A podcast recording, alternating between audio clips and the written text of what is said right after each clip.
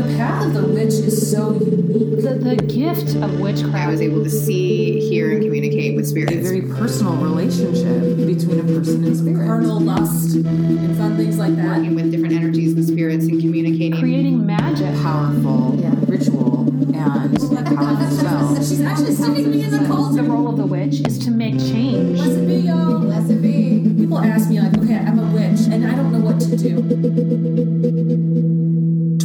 Years ago, three young friends realized they were witches.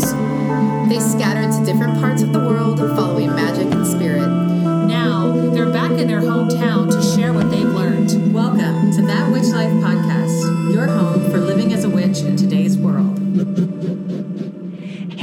everybody. Welcome to um, the final That Witch Life episode of 2020. This is a super um, exciting episode. And um, I am Courtney. I'm your host today. And I am joined by Hillary Hello. and Kanani. Hello. And we have our special guest today who is Mat Auryn. He is our Patreon pick. So we sent a list to our Patreon supporters of everybody we interviewed in 2020 and said, Who do you want to talk to? And Mat was the winner, and he was kind enough to come back and put up with us again.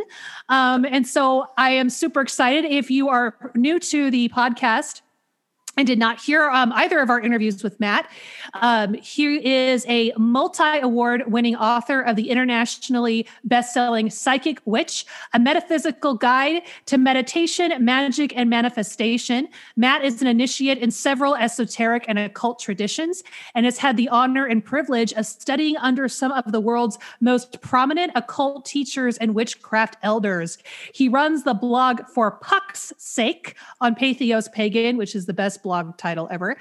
And is a content creator for Modern Witch. He has a column in Witches and Pagans magazine entitled Extrasensory Witchcraft and has been featured in various magazines, radio shows, podcasts, books, anthologies, and other periodicals. To find out more about him and his work, visit matauryn.com or um, follow him on Instagram at Mat Auryn. Okay, Mat. So the last time you were with us, we were um it just started the pandemic and we were releasing bonus episodes we were like mat come back and talk to us how the fuck are we going to get through this horrible horrible time um and you showed up and hillary and kanani and i were all deep into some over 21 influenced coping mechanisms um, as y'all remember, I was admiring my lavender walls, which those of you who have access to video see is actually a very pretty color. It's the reason I was into it.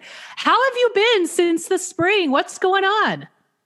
Good, good. Um, uh, first of all, I apologize if I'm like sniffing or anything. Um, my allergies are acting up, and I went to go get medicine, and I'm like, oh fuck, I don't have any allergy pills today. Oh, that's the worst. So if I'm sniffly, I apologize. So you're getting the rawest mat possible. Like I'm literally in pajamas, like in bed. Are Nice. those, are those yeah. Baphomet pajamas? Are those Baphomet pajamas? No, it's actually a little bunny. Oh Oh, my that's god! Bunny with a magician's hat. yeah, yeah. It feels um, very it feels very Narnia. We actually just my husband and I just watched the 1979 version of The Lion, the Witch, and the Wardrobe. Oh, which it's is on so YouTube. good. I so love good. that. So, so disturbing. It's really wonderful fucked up. Like so fucked up. Oh, I know. And but we were like, my husband said that he saw it as a kid, and it I did traumatized also, yeah. him. We used to watch it in school, Yeah. yeah, watched it in school too. Which like is that, and the the never ending story, and other movies that have just it explains why we are the way we are. right. you know, I, everyone sees my name and they're like, "Oh, that's the never-ending story, right?" Which, like, partially, but not really. Um, but what's fascinating about the never-ending story, not to like nerd out a bit, Let's um, nerd. but No, come on, really, let's go in. Michael Ende, um, the author of the book, which is a little different than the movie, um, he was super into occult stuff.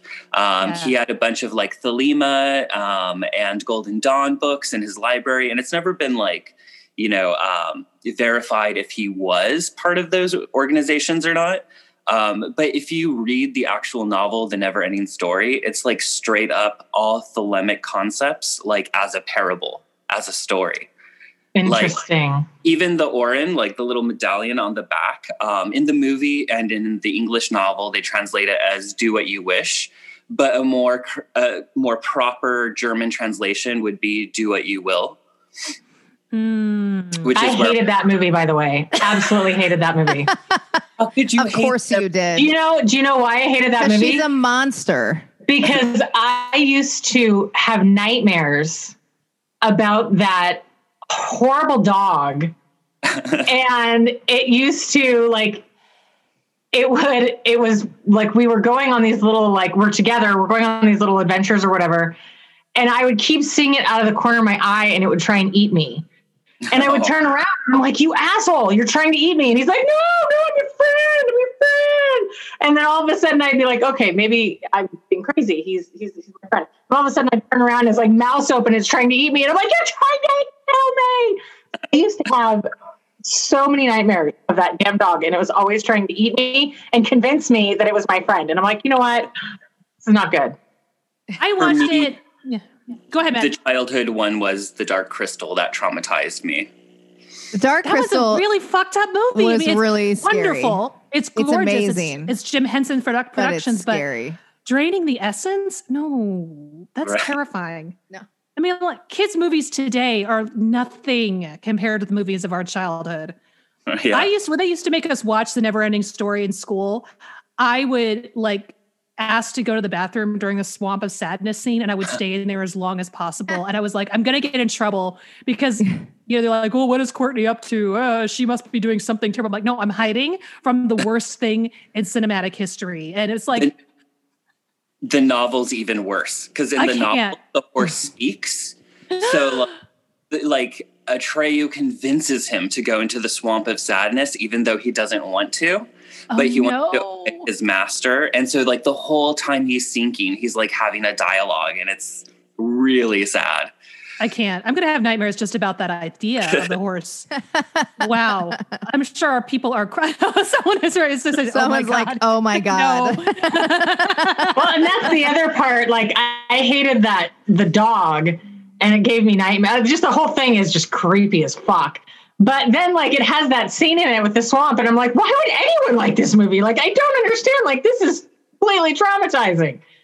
Who was making these movies? I mean, Generation X and early millennials. We are the geezer millennials, by the way. I mean, I'm born in 1981, so I'm like in the, the nursing home of millennials. But we all saw these movies growing up, and people put them, and also Return to Oz, which Kanani, uh, Uh, Kanani, that one's a screwed up movie too. Kanani like stopped super, watching. super screwed up. I watched like what? What did I get through? Like 20 minutes, and then I was just I was over it. I was like, I can't stomach this anymore. This tiny little Furzabalk trying to be like so sweet and like the dialogue was just god awful where it's just like oh pardon me. Oh no i oh no that's i'm like i can't stomach this. I remember i need someone to punch someone in the face and call them a dirty name. I cannot I remember trying to tell someone about the plot. They were like, "Oh, well, what's Return of Oz about?" And I was like, "Well, it starts off that no one believes Dorothy, so they take her to get electroshock therapy." like, and it's all downhill from there. right and that's that's the high point Yeah. that's taking her to the doctor to electrocute her that's the high point of the movie We have um, Ashley was said the Willy Wonka tunnel scene is some interesting trivia about the tunnel scene. Is that the director and Gene Wilder knew what was going to happen, but none of the actors. I mean, they knew they were going to go through a tunnel and they'd read the script, but the actors seeing those visions, including like the chicken getting its head cut off and things like that, Oh the my actors are seeing that for the first time. So the reactions so they're having fucked. are absolutely real. That's terrible. Yeah. That's terrifying. I'd be so Ah, upset if that was like if I didn't know that was coming. Oh yeah, oh yeah, that did that, and those, those are those were children in that boat, y'all, like watching these horrible things. And somebody else talks about the last unicorn. Yeah, that was upsetting too. and um, I remember. Did anybody see the 1970s animated version of The Little Mermaid where she was a blonde and not a redhead? Does anybody remember that? She actually dies in that one. And I remember when the Disney version came out, as Tara said, yes, she saw that one. Um, when the Disney movie came out, I was in the third grade and I didn't want to see it. And I said to my best friend Whitney, I'm like, I'm not seeing the Little Mermaid because it's sad. And she said, No, in this one, the Little Mermaid doesn't die. And I'm like, oh, okay, I'll go see it now. Oh my God. Like, you know, I have no, I have absolutely no stomach for scary movies, like at all. We know. I never have. I never have. My my daughter inherited that from me. My grandfather had a huge epic crush on Elvira, and in the '90s there was there were horror 30 minute shows. There was a 30 minute Freddy Krueger and a 30 minute Nightmare on Elm Street. And he used to make me sit and watch them. And there would usually be either before or after, I can't remember, also one with, with Elvira. And I, I've always loved Elvira. She's life goals. But he used to make me watch Freddy Krueger and Nightmare on Elm Street. And every night I would have nightmares, just horrible, horrible nightmares. And my mom would be like, and for a transitionary period when my parents were separating, we lived with my grandparents, which is when this would happen. And I would run into my mom's room and she's like, hell no, he made you watch this movie. You go to bed with grandpa. He has to deal with this. And Oh my like, God. after like the first week of me every night going in his room, he's like, he's like, go upstairs. You don't have to watch this. And I'm like, thank you, thank you. I couldn't watch I couldn't watch scary movies as a kid, but I what I would actually do instead is I would go to the Blockbuster video or whatever video store was in town. And while my sister was picking out whatever movie we were going to watch, I would just read the backs of the of the movie boxes of in the horror section and that would give me nightmares. That was my fear. You know. Uh-huh. So Too much. Yeah, I used to have a recurring nightmare. I had two recurring nightmares that I remember as a child. One involved that damn dog, and the other one was me on a conveyor belt with Freddy Krueger with the switch. And he would pull the switch, and I'm going down the conveyor belt, and there's these jaws chomping down, going chomp, chomp, chomp. And I would always wake up right when it was above me and about to come down on me, and I'd wake up screaming. And those were my two childhood, like memorable nightmares involved the dog and Freddy Krueger because my grandfather made me watch the little stick. And now I'm sure I could watch it. And they, I mean, they were so Yeah, but that's scary as a child. That is scary. child, of course. I mean, but you know, they were so kind of tamed down for regular TV that I'm sure now they're not that scary. But as a child, I was completely I'm gonna find them and I'm gonna make you watch them. Mat was about to say something. Oh no, I was just gonna relate. Like I was uh, forced to watch uh, Freddy Krueger as a very young child, and literally the first nightmare I remember. Although, like, since I was so little, the nightmare was stupid. It was always something like Freddy Krueger's trying to vacuum me up, or Freddy Krueger's the ice cream man. And like the disturbing thing about having Freddy Krueger nightmares as a child is like that's the story. The story is that he appears in your nightmares, right? So it's not Yeah. that reassuring when you wake up and was and are like, oh, it's just a dream. Like I never like, thought of it that way, but you're right. Yeah. That's his. That's his thing. Is that he's in your? Oh my gosh. Terrifying. Well, speaking of nightmares, um, let's talk about 2020. Yes. Um, so, although this has been um, a fuck of a year in many ways, it's it's also I feel like there's been some really powerful um, magic that has happened. If you guys hear howling, it's because my goddamn cat is so upset that I'm in the I'm in the back room, and it's like he's going to be a dick this entire time. Um, I can't But, hear him at um, all, which makes me sad because I love that cat, even though he's an asshole. He is an asshole. I love him too, and he's an asshole. Um, so I'm posing a question to uh, Mat, but also to Kanani and Hillary, and um, and um, you know, guess if you want to use the chat and share yours. What are some of the most profound magic moments that you've had in 2020? I'm let my two chatterbox guests sit. My chatterbox host sit aside. Let Mat answer first. Hmm. That's a really tough question. Um,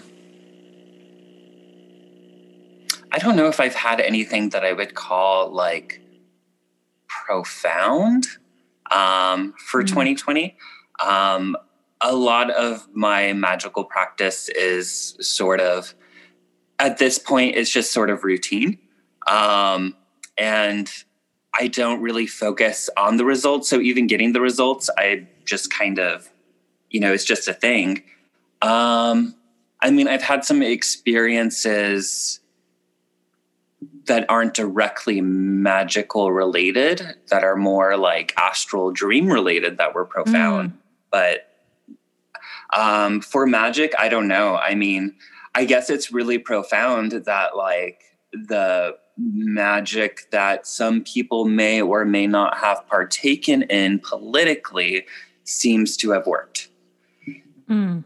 hmm Which I plead the fifth on that. Which I right? I totally was was doing that, but um, you know, I think it, it's we're in an interesting time looking back at this year. Like it feels very alchemical, um, which I think we kind of touched on at the beginning of this. Like it seemed like a lot of things were coming to the surface to be addressed. Um, and it seems like we are sort of moving in the right direction, perhaps not fast enough.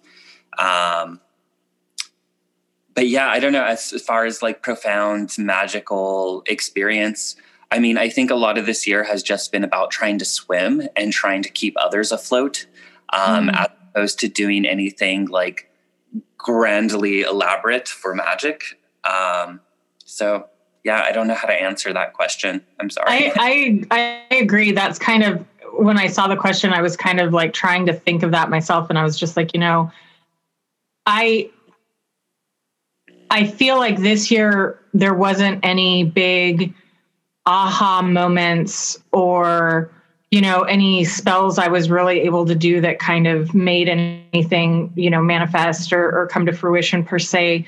I feel like it was it was much more about self-care and i think i used magic for self-care in the last year in a way i never did before hmm you know magic was more for spells and for trying to manifest and and for purpose and for intent and i feel like in the last year instead of that i couldn't even focus on something to try and manifest or or think about what i necessarily wanted to happen because i was just trying to get through the day. I was just trying to cope. And so i feel like for me my magic changed in the way that it was less um, purposeful as far as intent and and manifestation and it was more on healing and self-care and just trying to maintain. And i'm i'm hoping to carry that through. You know i'm feeling really good about the next year and feeling like i might be able to go back into kind of i'm actually starting to think about what do i want? What you know what would i like to bring in? In, in a way i haven't been able to do for quite a long time because i was just trying to deal Yeah. and so i'm kind of hoping that i'm able to carry the two so that i continue with the self-care aspect and this new practice i've kind of developed to bring that with me into 2021 and not just kind of like oh okay well now i can go back to my old way of magic i'm really trying to be um, I'm really trying to be thoughtful and, and carrying that with me because I feel like in a lot of ways, magic helps me cope through a lot of the the trauma and just the feeling like you know I'm just uh, there's nothing in my control, and it helped me sometimes in those moments of of getting a grip with that and and being able to to maintain. So I'm really hoping that I, I can carry that lesson of 2020 with me. That while magic is good for for uh, bringing things about, manifestation, um, you know, working with with what you want to bring in, that it can also really help to kind of keep you grounded and centered. And so I'm just trying to kind of keep that momentum going as well. This is interesting what you said about, um, you know, trying to control that which is without outside of your control, Kanani, because that's like the origin of magic. That's the reason humans have been honestly practicing religion, um, but also especially practicing witchcraft is trying to control that w- is outside of your control. And so, um, you know, so I, when I hear people, not really from our community so much, but outside that, when they say, you know, magic has no place in politics, social justice, it's like that's just like what Mat was pointing out, that's where it's always come from. Um, Laura was saying the tarot spreads I put down before the election were surprisingly true. I was afraid to look, would have loved to see what you said, but I was scared to look. What about you, Hillary? Yeah, for me, you know, it was it's kind of been an interesting year. I mean, obviously it's been interesting for everyone, but I found that I ended up do I I feel like refocusing my magic in a way that I hadn't done before and and ended up doing a tremendous amount of shadow work because I think that what I found throughout the year is that there's so much chaos going on uh, between the pandemic, between uh, the, the battle for social justice, uh, for uh, the election, all of it was there was so much chaos going on. And for me, it's like again, it, it I looked at like you know all of these things that I can't control, but what can I what can I control? And that led me to do like a really, really, really deep dive into shadow work that was both incredibly painful but incredibly important you know like shadow work often is it's never it's not often the easiest work you do but it's allowed me to i think um see areas of my life and areas that within my life that i could change that can affect myself and also change in general in a better and deeper level.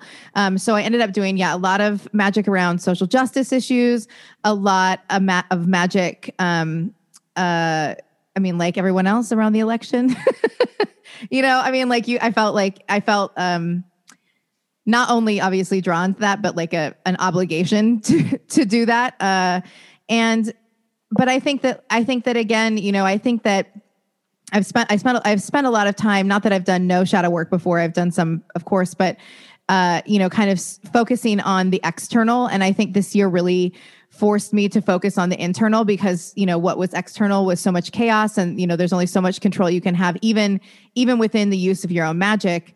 Um, and so it resulted in, I think, a really a much deeper connection for me to my own practice um, and and then to the areas inside myself in which I needed to make change in order to have better outcomes, both personally and magically. But yeah, Yeah. shadow work. Shadow work is rough.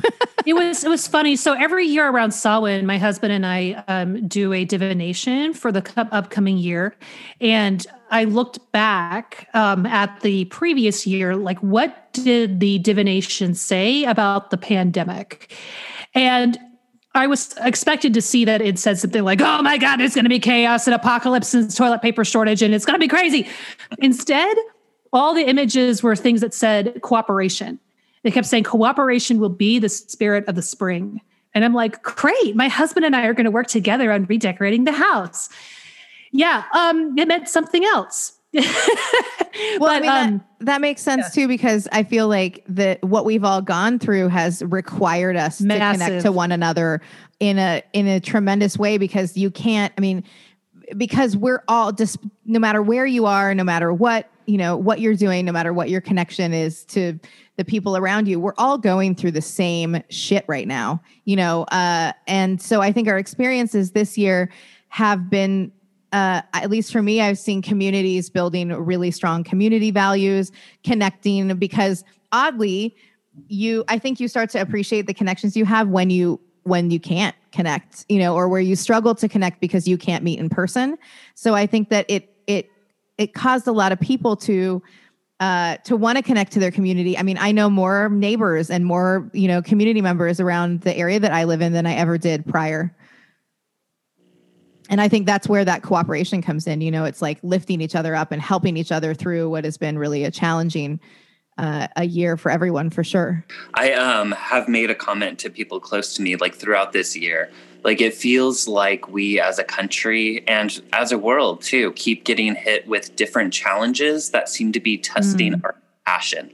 Like things from, like, not just even things like, you know, uh, police brutality and systematic racism, but things as simple as wearing a mask, you Yes. know? And it seems like, it seems like we failed a lot, like as a culture um but like i said I, i'm tr- you have to be optimistic i mean it, without hope i mean there's nothing.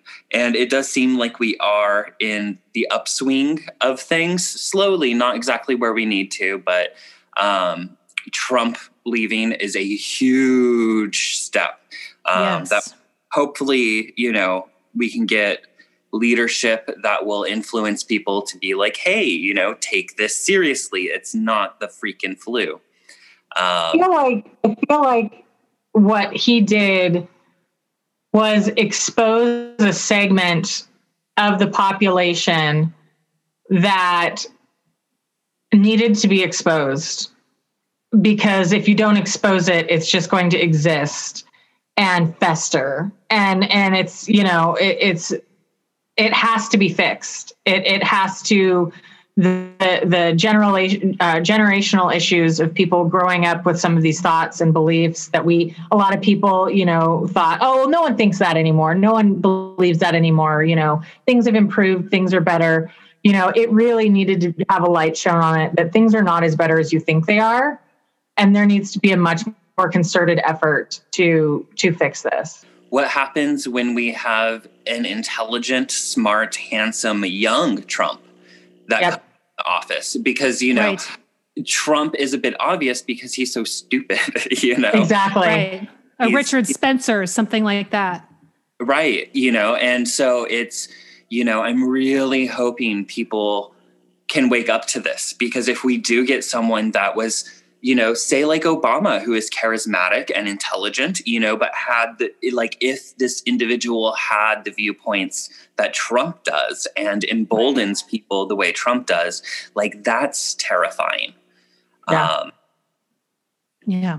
Yeah. 100% Yeah, and I agree because like you have someone more charismatic in that place and like they're less I mean like they're more likable, more like Right. I think we we we I- I think we have an easier time hearing the things that are that obviously we don't want to hear if it's coming from a really charismatic, kind, gentle seeming person even if they're a Yeah. monster, right?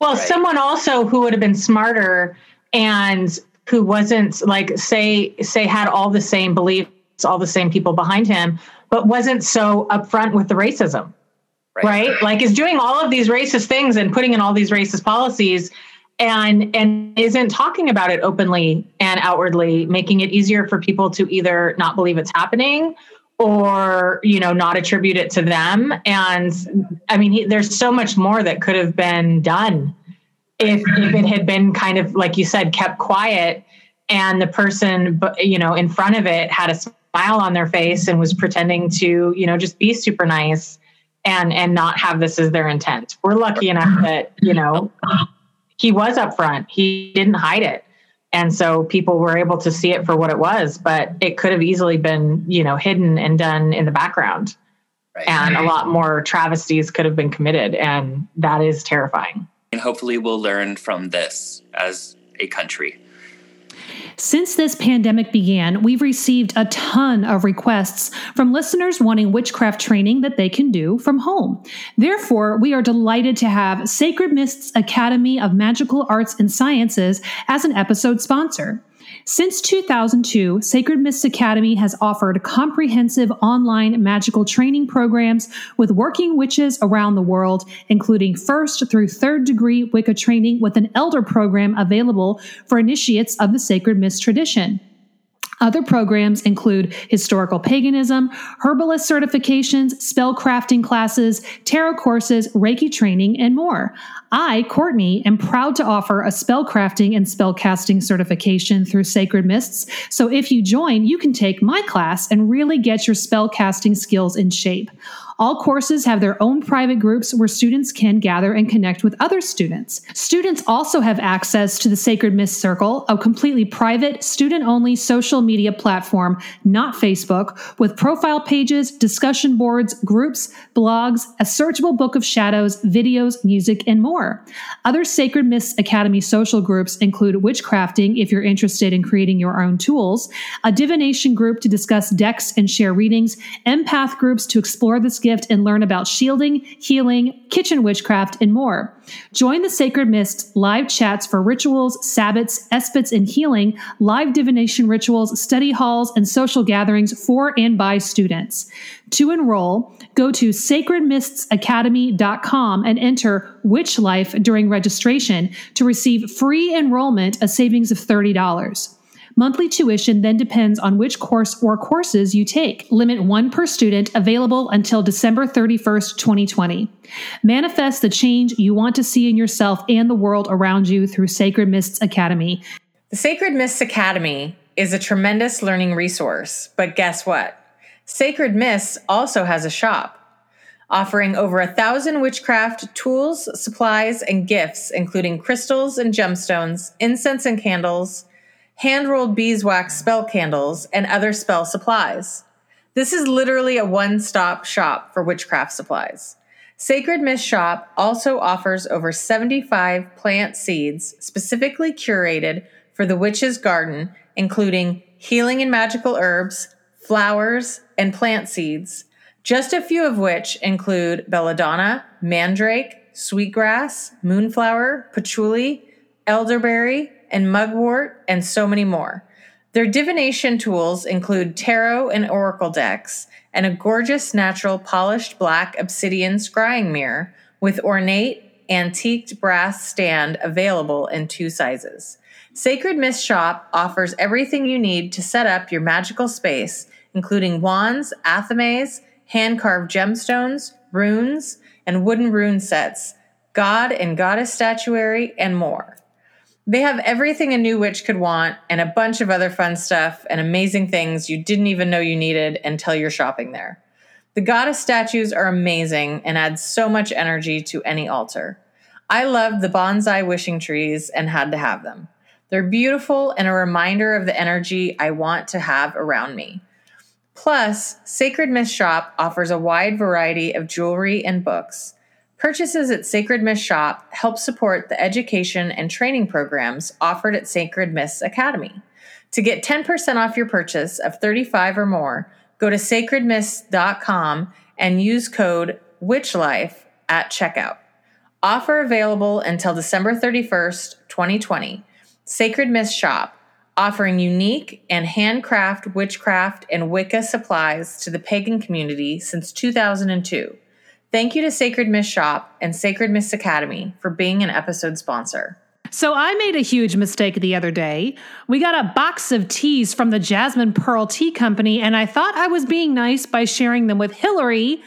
But now I wish I'd kept the whole thing to myself because y'all, this tea is incredible. It is so good that I told my husband not to make me coffee because I would rather have a cup of Lapsang Souchong tea for myself. I mean, I'm an opera singer who used to live in England. So basically, tea is life in my mind. And let me tell you, these teas are so good. The Burnside chai really gets me going in the morning, and that Aria blend soothes my throat after long days of singing and recording the podcast with this maniac. So, one of the things I love about the Jasmine Pearl Tea Company is that they are a family owned business. They were started by proprietor Heather Acosta and her husband Chuck.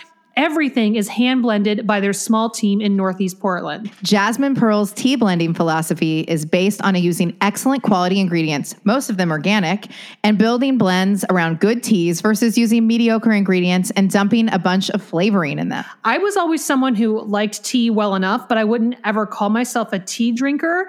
But Jasmine Pearl Tea Company has totally made me into a tea drinker. I have been waking up to their black teas in the morning, especially when we're doing our super early recordings. And I've been enjoying their herbal teas in the afternoon while I'm trying to edit this thing.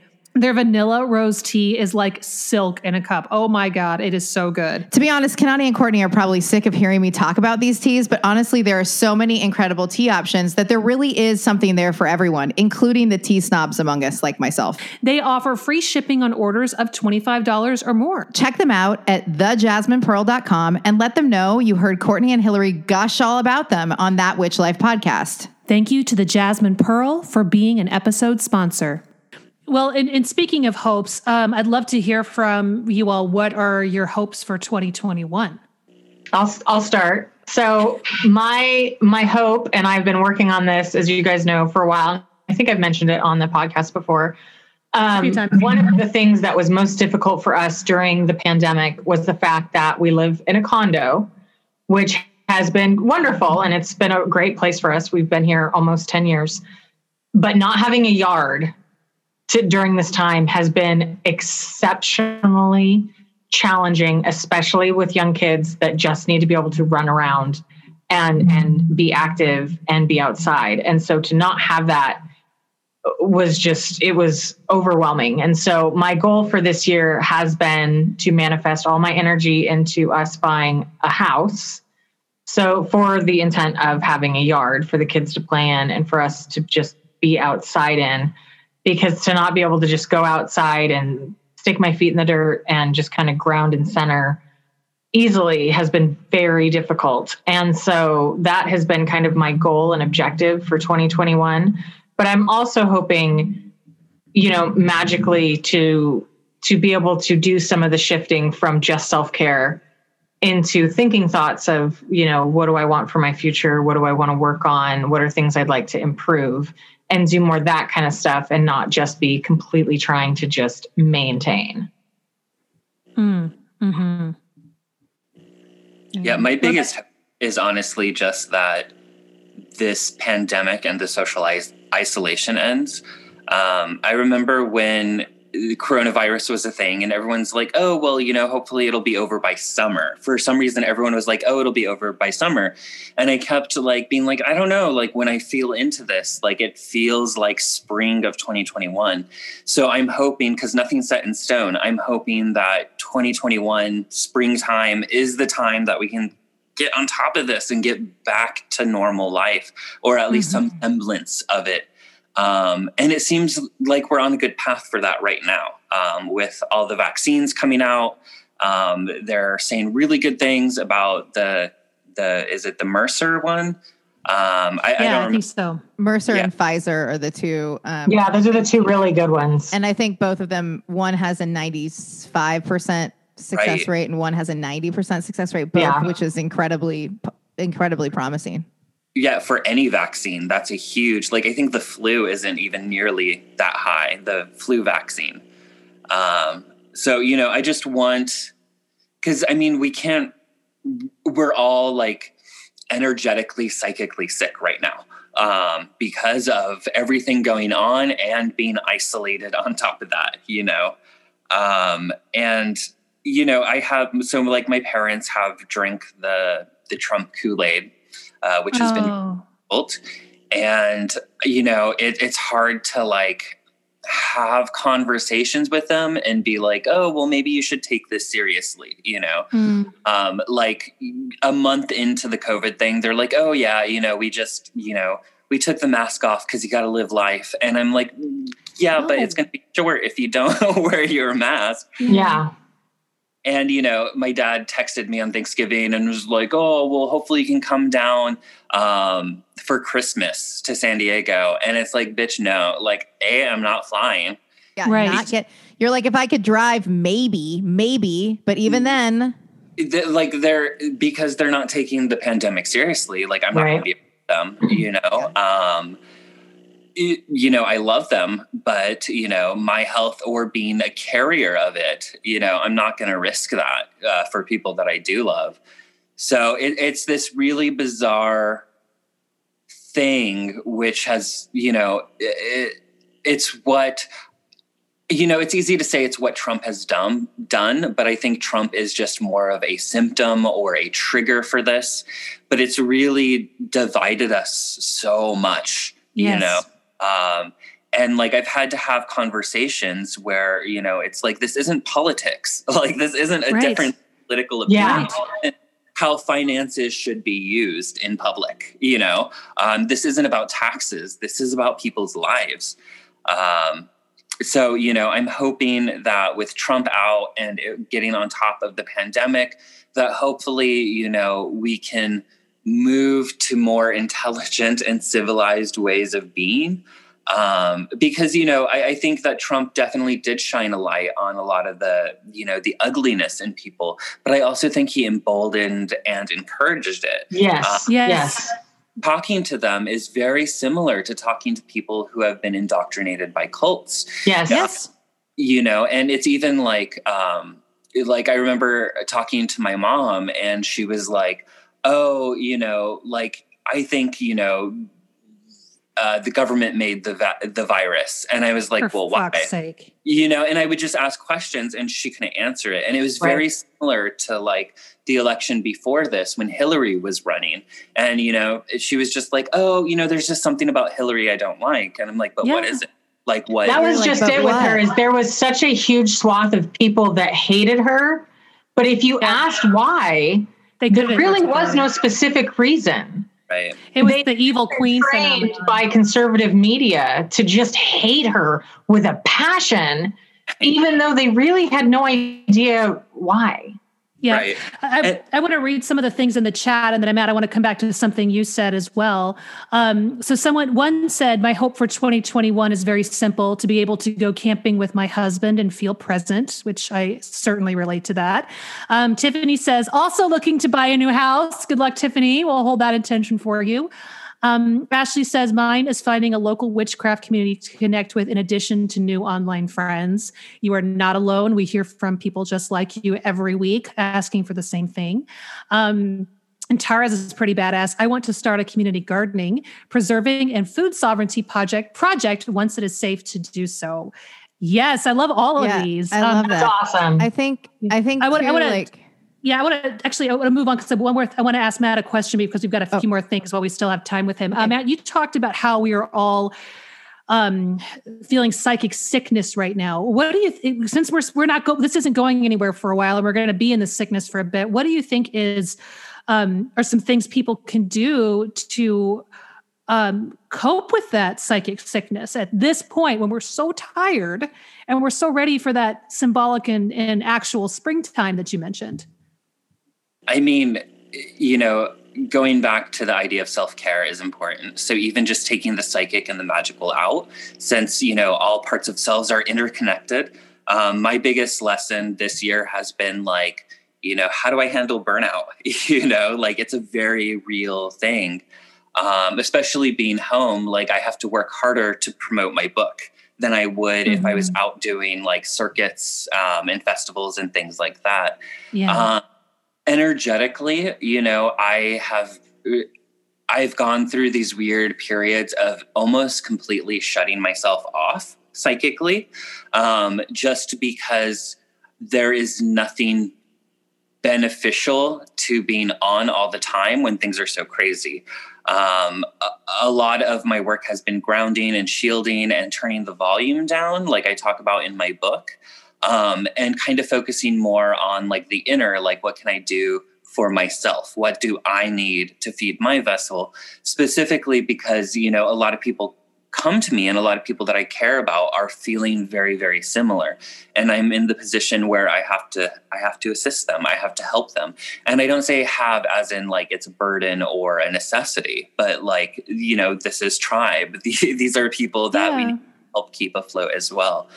Um, so for me, part of it has also been unplugging for periods from um, politics in general, um, because there's certain things that like you know I don't need to be watching the news all the time. I don't need to know Right. what's going on constantly if it's going to make me psychically sick. And I know you know that's an aspect of you know privilege in some factors that I can disconnect from that but right now you know um, specifically with trump being in office and with people being the way that they are emboldened by him you know um, it's all we're being fed. Like you can't you know it's it seems only at least in my feeds uh, for social media it, it seems only since biden has been kind of elected that that's kind of down a bit. Um, like i know for me personally like when biden was sort of announced as the winner when we saw that he was going to win it, a huge depression set in. And I had to sit and I had to process this like, why do I feel depressed? And I realized because, you know, there were a lot of traumas that we went through this year. And, you know, we were like, for me at least, you know, I was on guard. I was like, you know, can't, you know, let Yes. down on the fighting. And so being able to just kind of breathe for a moment and process all of that has been really, really hard. So, um, you know, I think self care is important. I think how we interact with people is crucial right now. Um, I think especially in the the magical larger online community, um, and it's not just us; it's everyone in the world right now. But like the way that we're interacting with each other, we're unconsciously sort of lashing out at each other, and you know, um, Mhm. tearing each other apart. And it, it goes back to um, the idea of that shadow work and looking at like, wait, like, why am I? Why do I feel the need to express this and how can I do it in a proper way that is helpful to everyone and not just creating more wounds? So for me, a lot of dealing with like the psychic sickness going on hasn't been so much anything super magical or super psychic beyond the basics, but it's been more interpersonal and personal, Mm-hmm. if that makes sense. I think that I think that's I think that's very powerful. And as one person said in our chat, said it, it's it's not easy to recognize trauma as it's happening. So, uh, thank you for that. So, quick reminder to our guests: um, we have we're going to have one more question for Mat, and then we will open it up for you all to ask questions of Mat. So, if you want to um, ask something um, out, out loud, then just pre- um, type raise hand in the chat box, and I'll unmute your mic when it's your turn. If you don't want to say anything out loud, but you have a question, just put the question in the chat box, and when it's your turn, we will. Um, um, we will out, read it out loud for you. So I just the want you to know that every time you say chat box, I hear cat box. So Okay, well it's that's very distracting. I'm just like, put it in the cat box. like, ew, don't do that. Don't do that. I know where your mind is at. Mhm, My yeah, goodness. Okay. All right. So uh, this is comes from a listener um, who said, "I have a question about ancestor altars. I have a year-round ancestor altar with a few photos, but I do also make a bigger one at Samhain with lots of photos. This year, as I was dismantling the big one, I felt kind of bad about taking down and putting away the photos that don't stay on my main altar. I didn't have a ton of time or energy, so I just kind of stacked them up and put them away. Is there a good way to honor the ancestors whose photos get put away or a blessing or something to let them know they aren't being forgotten when I put their photos away? Um, Mat, what do you think? Okay. Um, so I have a couple thoughts on this.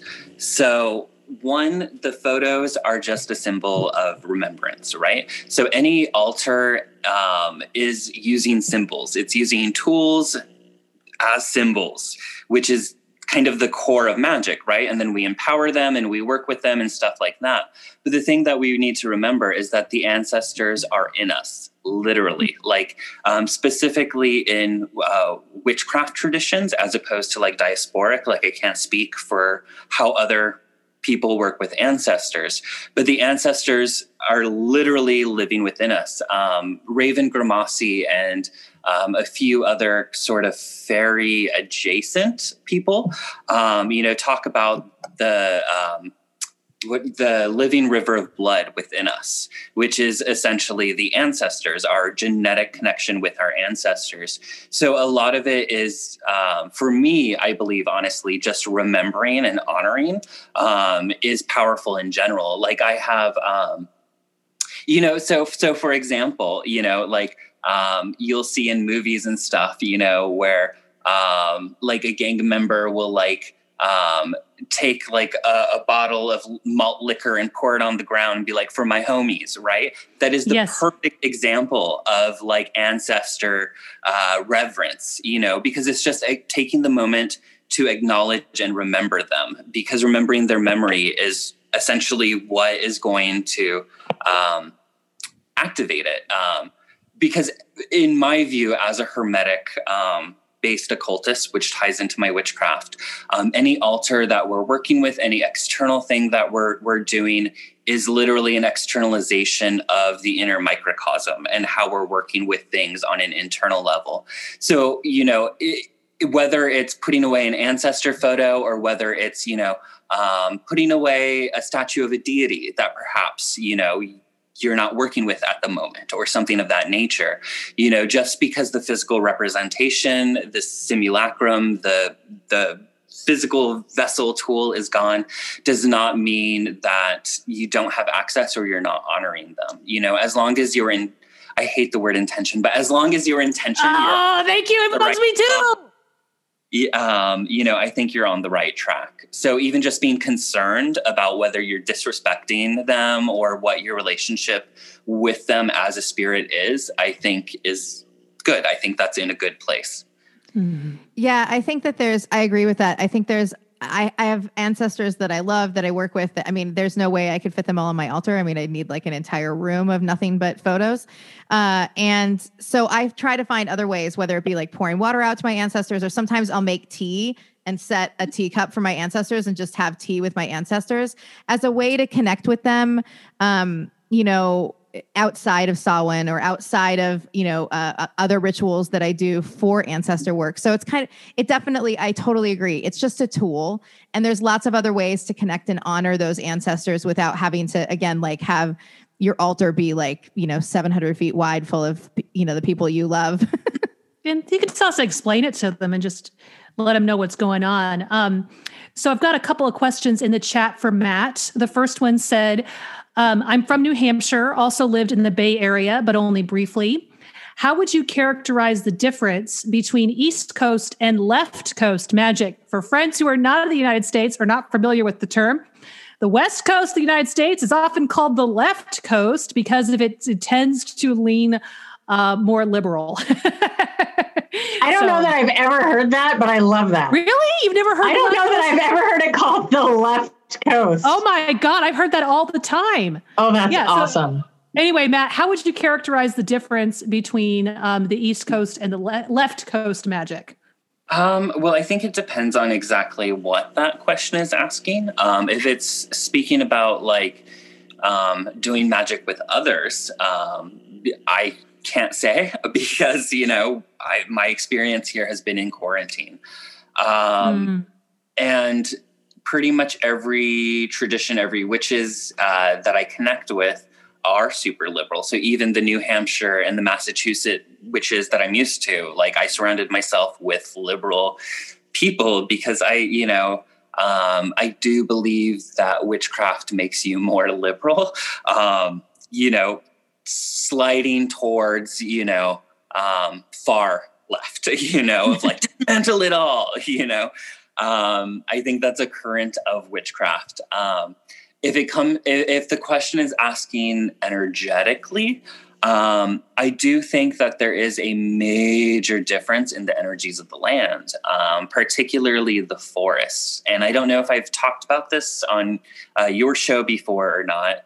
Um, but one of the things that I noticed right away, uh, psychically, energetically, magically, is the difference of the forests and how they feel because I see forests very much as like physical bridges between the world, right? Which is why we often use that um, as a metaphor of the worlds, right? The roots, the branches, the trunk.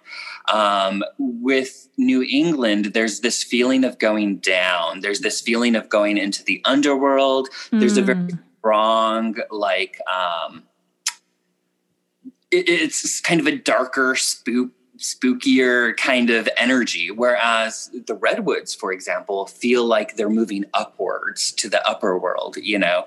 Um, and I think there's a lot of factors related to that, but I think they're mostly, you know, um, ideas associated with, you know, seasons and how seasons are experienced and, um, you know, the, the type of trees being used.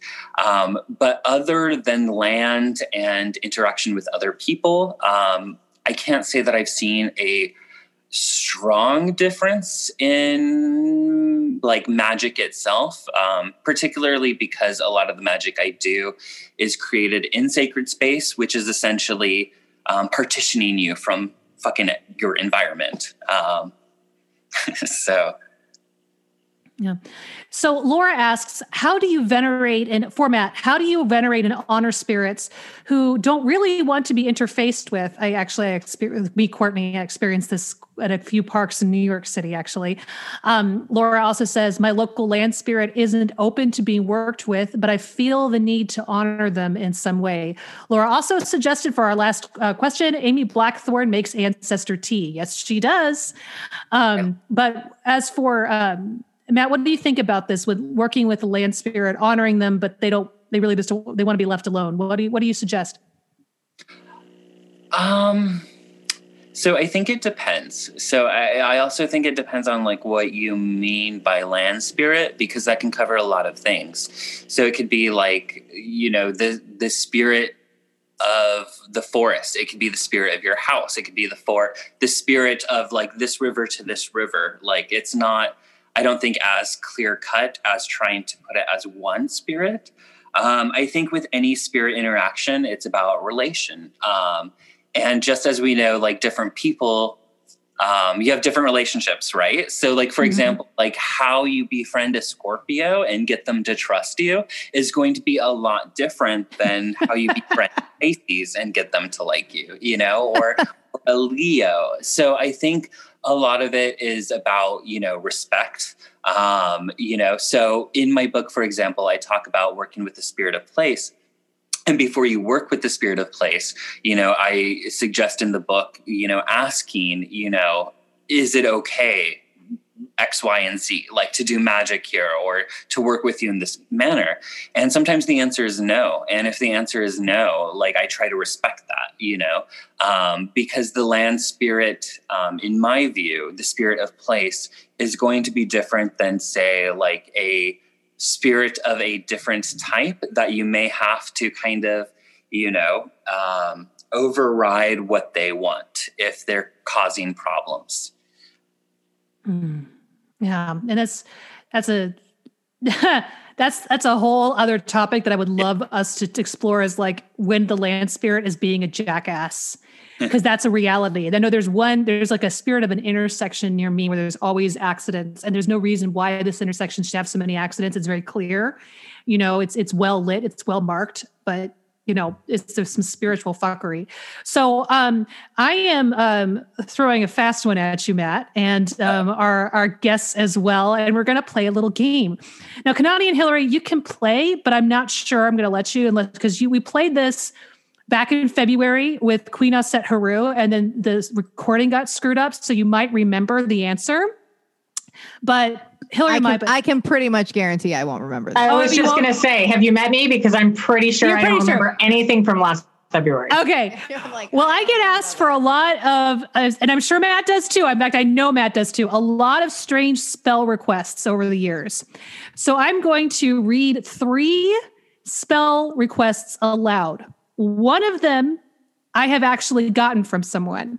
So you guys and our guests today get to guess which one I have actually been asked. Now, um, the winner gets bragging rights because I forgot to get a prize.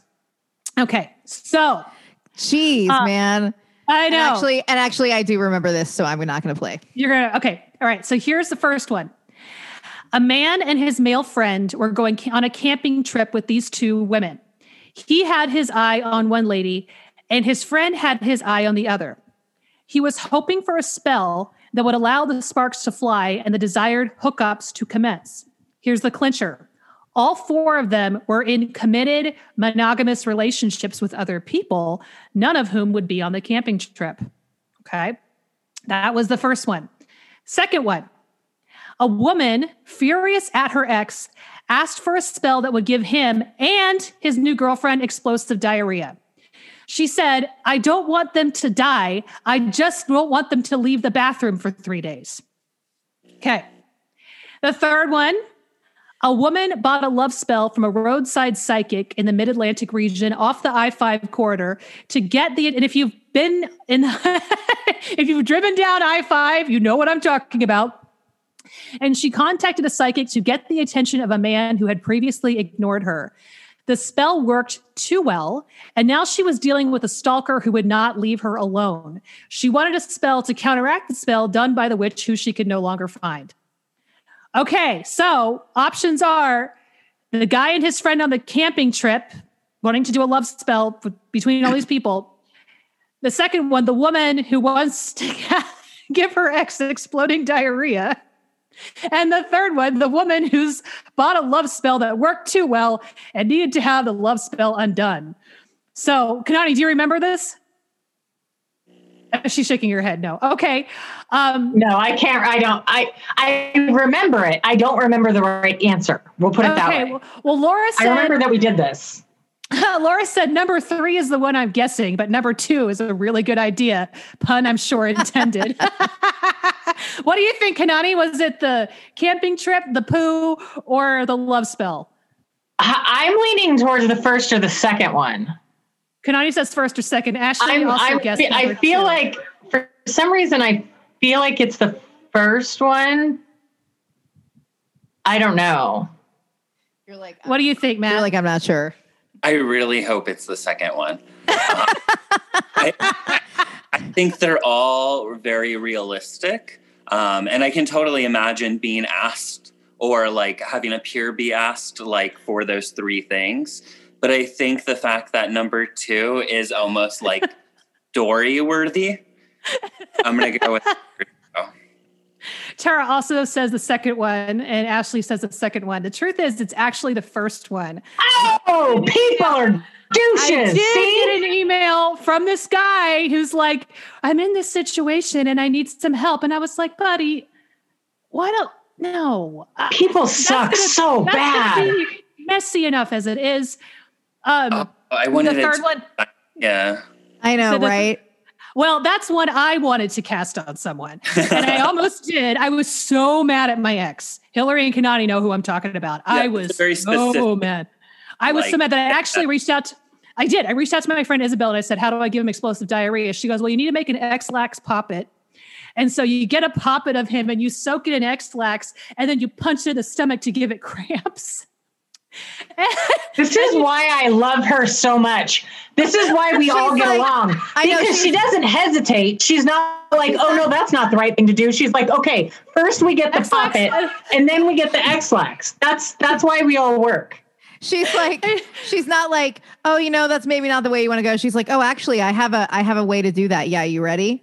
Can we interview her for the show? We will try. She is very shy. I love So, her Uh, so much. She is very shy, but we will try. But I did not do the spell because, as she pointed out, she goes, she said, honey, you don't really want to be fucking around with these people anymore. You need to let it go. And I'm like, Ding, can't ding, they ding, just have ding. one bout, one bout, one bout? Okay. So I did not do the spell, but just so you all know, that is how you give your ex explosive diarrhea. And the Oh third one about the woman who had cast the love spell and it worked too well. That was actually one that somebody contacted a friend and colleague of Mat and mine. Mat, I'll tell you afterward. I don't know if they gave me permission to share it on the show, but that is some that is a request that a friend of ours had. And um, what he did, um, I think it's okay to tell it, is that he basically um, said it's going to eventually work its way out on its own. Like she had to like write down their names and put it on rosewood and bind it in oil and throw it in the sea. Like there was no way to retrieve it. And he said it eventually will wear away on its own. But if you invite one of your ancestors to step in, then whatever spirits are working on it will draw draw this person to your ancestors and they'll just basically be running in circles and it will eventually work its way out but yeah that's those all of those were real in a way but the first one is the only one that anyone has ever asked me And people are so douchey. That's why I'm like, I just, I feel like it has to be the first one because that is just so something someone would do. So gross. realistic. So I was like dismissing it. I was, you know, because people, even aside from magical request, just if anyone's been a professional tarot reader in any capacity, like they know that this kind of shit, like people are, people are shitty. yeah. People are shady. Absolutely. Absolutely. No, that's Now, what's- fantastic. do you have any favorite spell requests you'd be willing to share with us Oh my god. Um, so I've actually been good this year. I haven't gotten as many weird spell requests, um, particularly because I don't um, put myself out there to do spells for other people. Mhm. Like I'm bigger on, you know, referring to friends, you know, that like, oh, they do this, you know, so go to them or teaching them how to do magic or the spell themselves. Um, the weirder shit I get tends to be more like, you know, either related to like you were in my dreams last night and like I know we're astral lovers, you know, we had tantric sex Jesus. for 45 hours and I know that you're not attracted to women on the physical plane, you know, and just going on and on and on, you know, which is always kind of like, okay, like I don't know how to respond to this on any capacity. Um, I've had people ask. So the weirdest one, um, the most, the the weirdest one in most recent memory that I can think of is being asked if I can go and change events of the past for them. Uh, What? right, like so they want like a like you're gonna time No. travel back like and quantum leap, right? Yeah. Um, You're like, and- this is not Back to the Future. Like, All right, Mat, if you can do that, you and I need to have some talks because there's some shenanigans that I have a list. I'd like to wipe away, possibly. Oh my god. same, same. Yeah, I mean, a lot of like, um, like in years before that, I used to get a lot of really weird, like, um, dark fluff type question comments, you know, of like, you know, this, you know, the devil or the dark magister has taken me on an astral sabbat, and like I have sex with demons, and like I'm coming to visit to you in um astral projection and watch you at night like just weird like i don't know like it's become People such- said that they were coming to watch you at night by Oh. astral projection. I'm like, get the fuck out of here. Ugh. which like yeah yeah no and i think like honestly Super like i sort of desensitized to a lot of them that when i see like a um imbalanced request i just sort of just ignore it and don't even continue reading you know Pro- probably the best, probably the best approach. yeah um but no i think i think the time travel is the most recent um it's the most recent one that i'm just like i i you know like no Here's one an episode. Here's a link for Talkspace. This is what I suggest. right Yeah, you're Right. like therapy. Therapy is magic. yeah and that's Uh, always a hard thing to do as you know um, a priest or a magical public person is having those conversations that have to be like you know this is outside my area you know and trying to gently tell them like you should seek a therapist for some of these things and not so much like the time travel type thing you know um, which may be related to that. But sometimes I think the most difficult thing is trying to approach mental health in a way that is not diagnosing them or judging them or triggering them at the same time. Um, Especially, I think, when people come to you about shadow work, because I feel like, and and and it's not being judgy, but I feel like sometimes when people get into their shadow work, they get into some really deep, traumatizing things Yes. where it's like this might be out of your own wheelhouse. Like this is this is big stuff. Like this is something that you could benefit from talking to a professional about. And it's like i said and that's with no judgment. That's just saying sometimes things people experience or trying to work through are so monumental that it's like they could really benefit from talking Yeah. to someone like I you don't that- ask your doctor for legal advice, right? You know, there are certain things that, like, regardless of how experienced or what the person does, it's just not their wheelhouse. yep Well, and I also think like, and I think I've said this on another episode. I think that therapy is a type of shadow work. You know, like it is It's because it, magic. it is, you know, it's it's a different. It's it's a structured approach to breaking through a lot of the things that you hold within yourself that are really difficult to to to address or look at. Well, it's Yeah. supposed to be. I mean, shadow work was invented by Carl Jung as part of his, you know, psychoanalytical psychology. Um, and it's something that, like, you know, with any kind of Jungian thing that you can do on your own, you know, because it's a very introspective um, journey, but it's not a replacement for therapy. Um, It's not, you know, um, it, it's just like anything magical or spiritual like the holistic approach is going to be the best um, at seeing things as complementary and not a substitute. Mm, that's that's thank you for saying that. And that's something i've run into a lot with the magic is you know magic is not therapy. It can be therapeutic. It is not therapy. You know it is supportive but it is not a support group. Um, Well, and it's an interesting thing because we wouldn't say, you know, like if someone was sick, you know, like we are careful in what we say in helping people who are facing illness and what they can do magically. And you know, we we shouldn't look at mental health as any in any other way that we would physical health. You know, it's like these are some things you can do in addition to the the other things that you do to take care of yourself. But Yeah. they shouldn't. That should not be the sole thing that you rely on in order to take care of yourself from a mental health or a physical health perspective. Exactly. Exactly. Well, Mat, thank you so much for being with us today. Um, it was just a delight, and for you to make this time with us. And um, so, I could you just um, let people remind people where they can find you, and if there's anything that they should look for from you coming up in 2021 that you can talk about. um, so I'm easy to find on the internet just because I'm all over social media. Um, so Mat Auryn uh, is usually my hashtag or my um, like at handle everywhere. Uh, Mat with one T A U R Y N. Um, my website is that.com. Um, as for things coming up in 2021 that I can talk about, I honestly have no idea. Um, I'm actually currently on break from even doing interviews or anything mm-hmm. like that. Um, this is a very special exception Aww. because super. We love you for doing this. Yeah, yeah, totally. Well, and like if people voted for me, like well, how big of an asshole would I have to be to be like, oh, I don't know, I'm on break, right?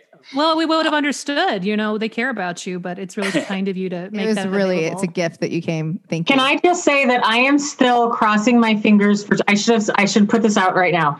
For 2021, I am hoping that Sunfest happens and that Devin and Storm are able to come because they weren't able to come last year and we're going to try and drag Mat along with.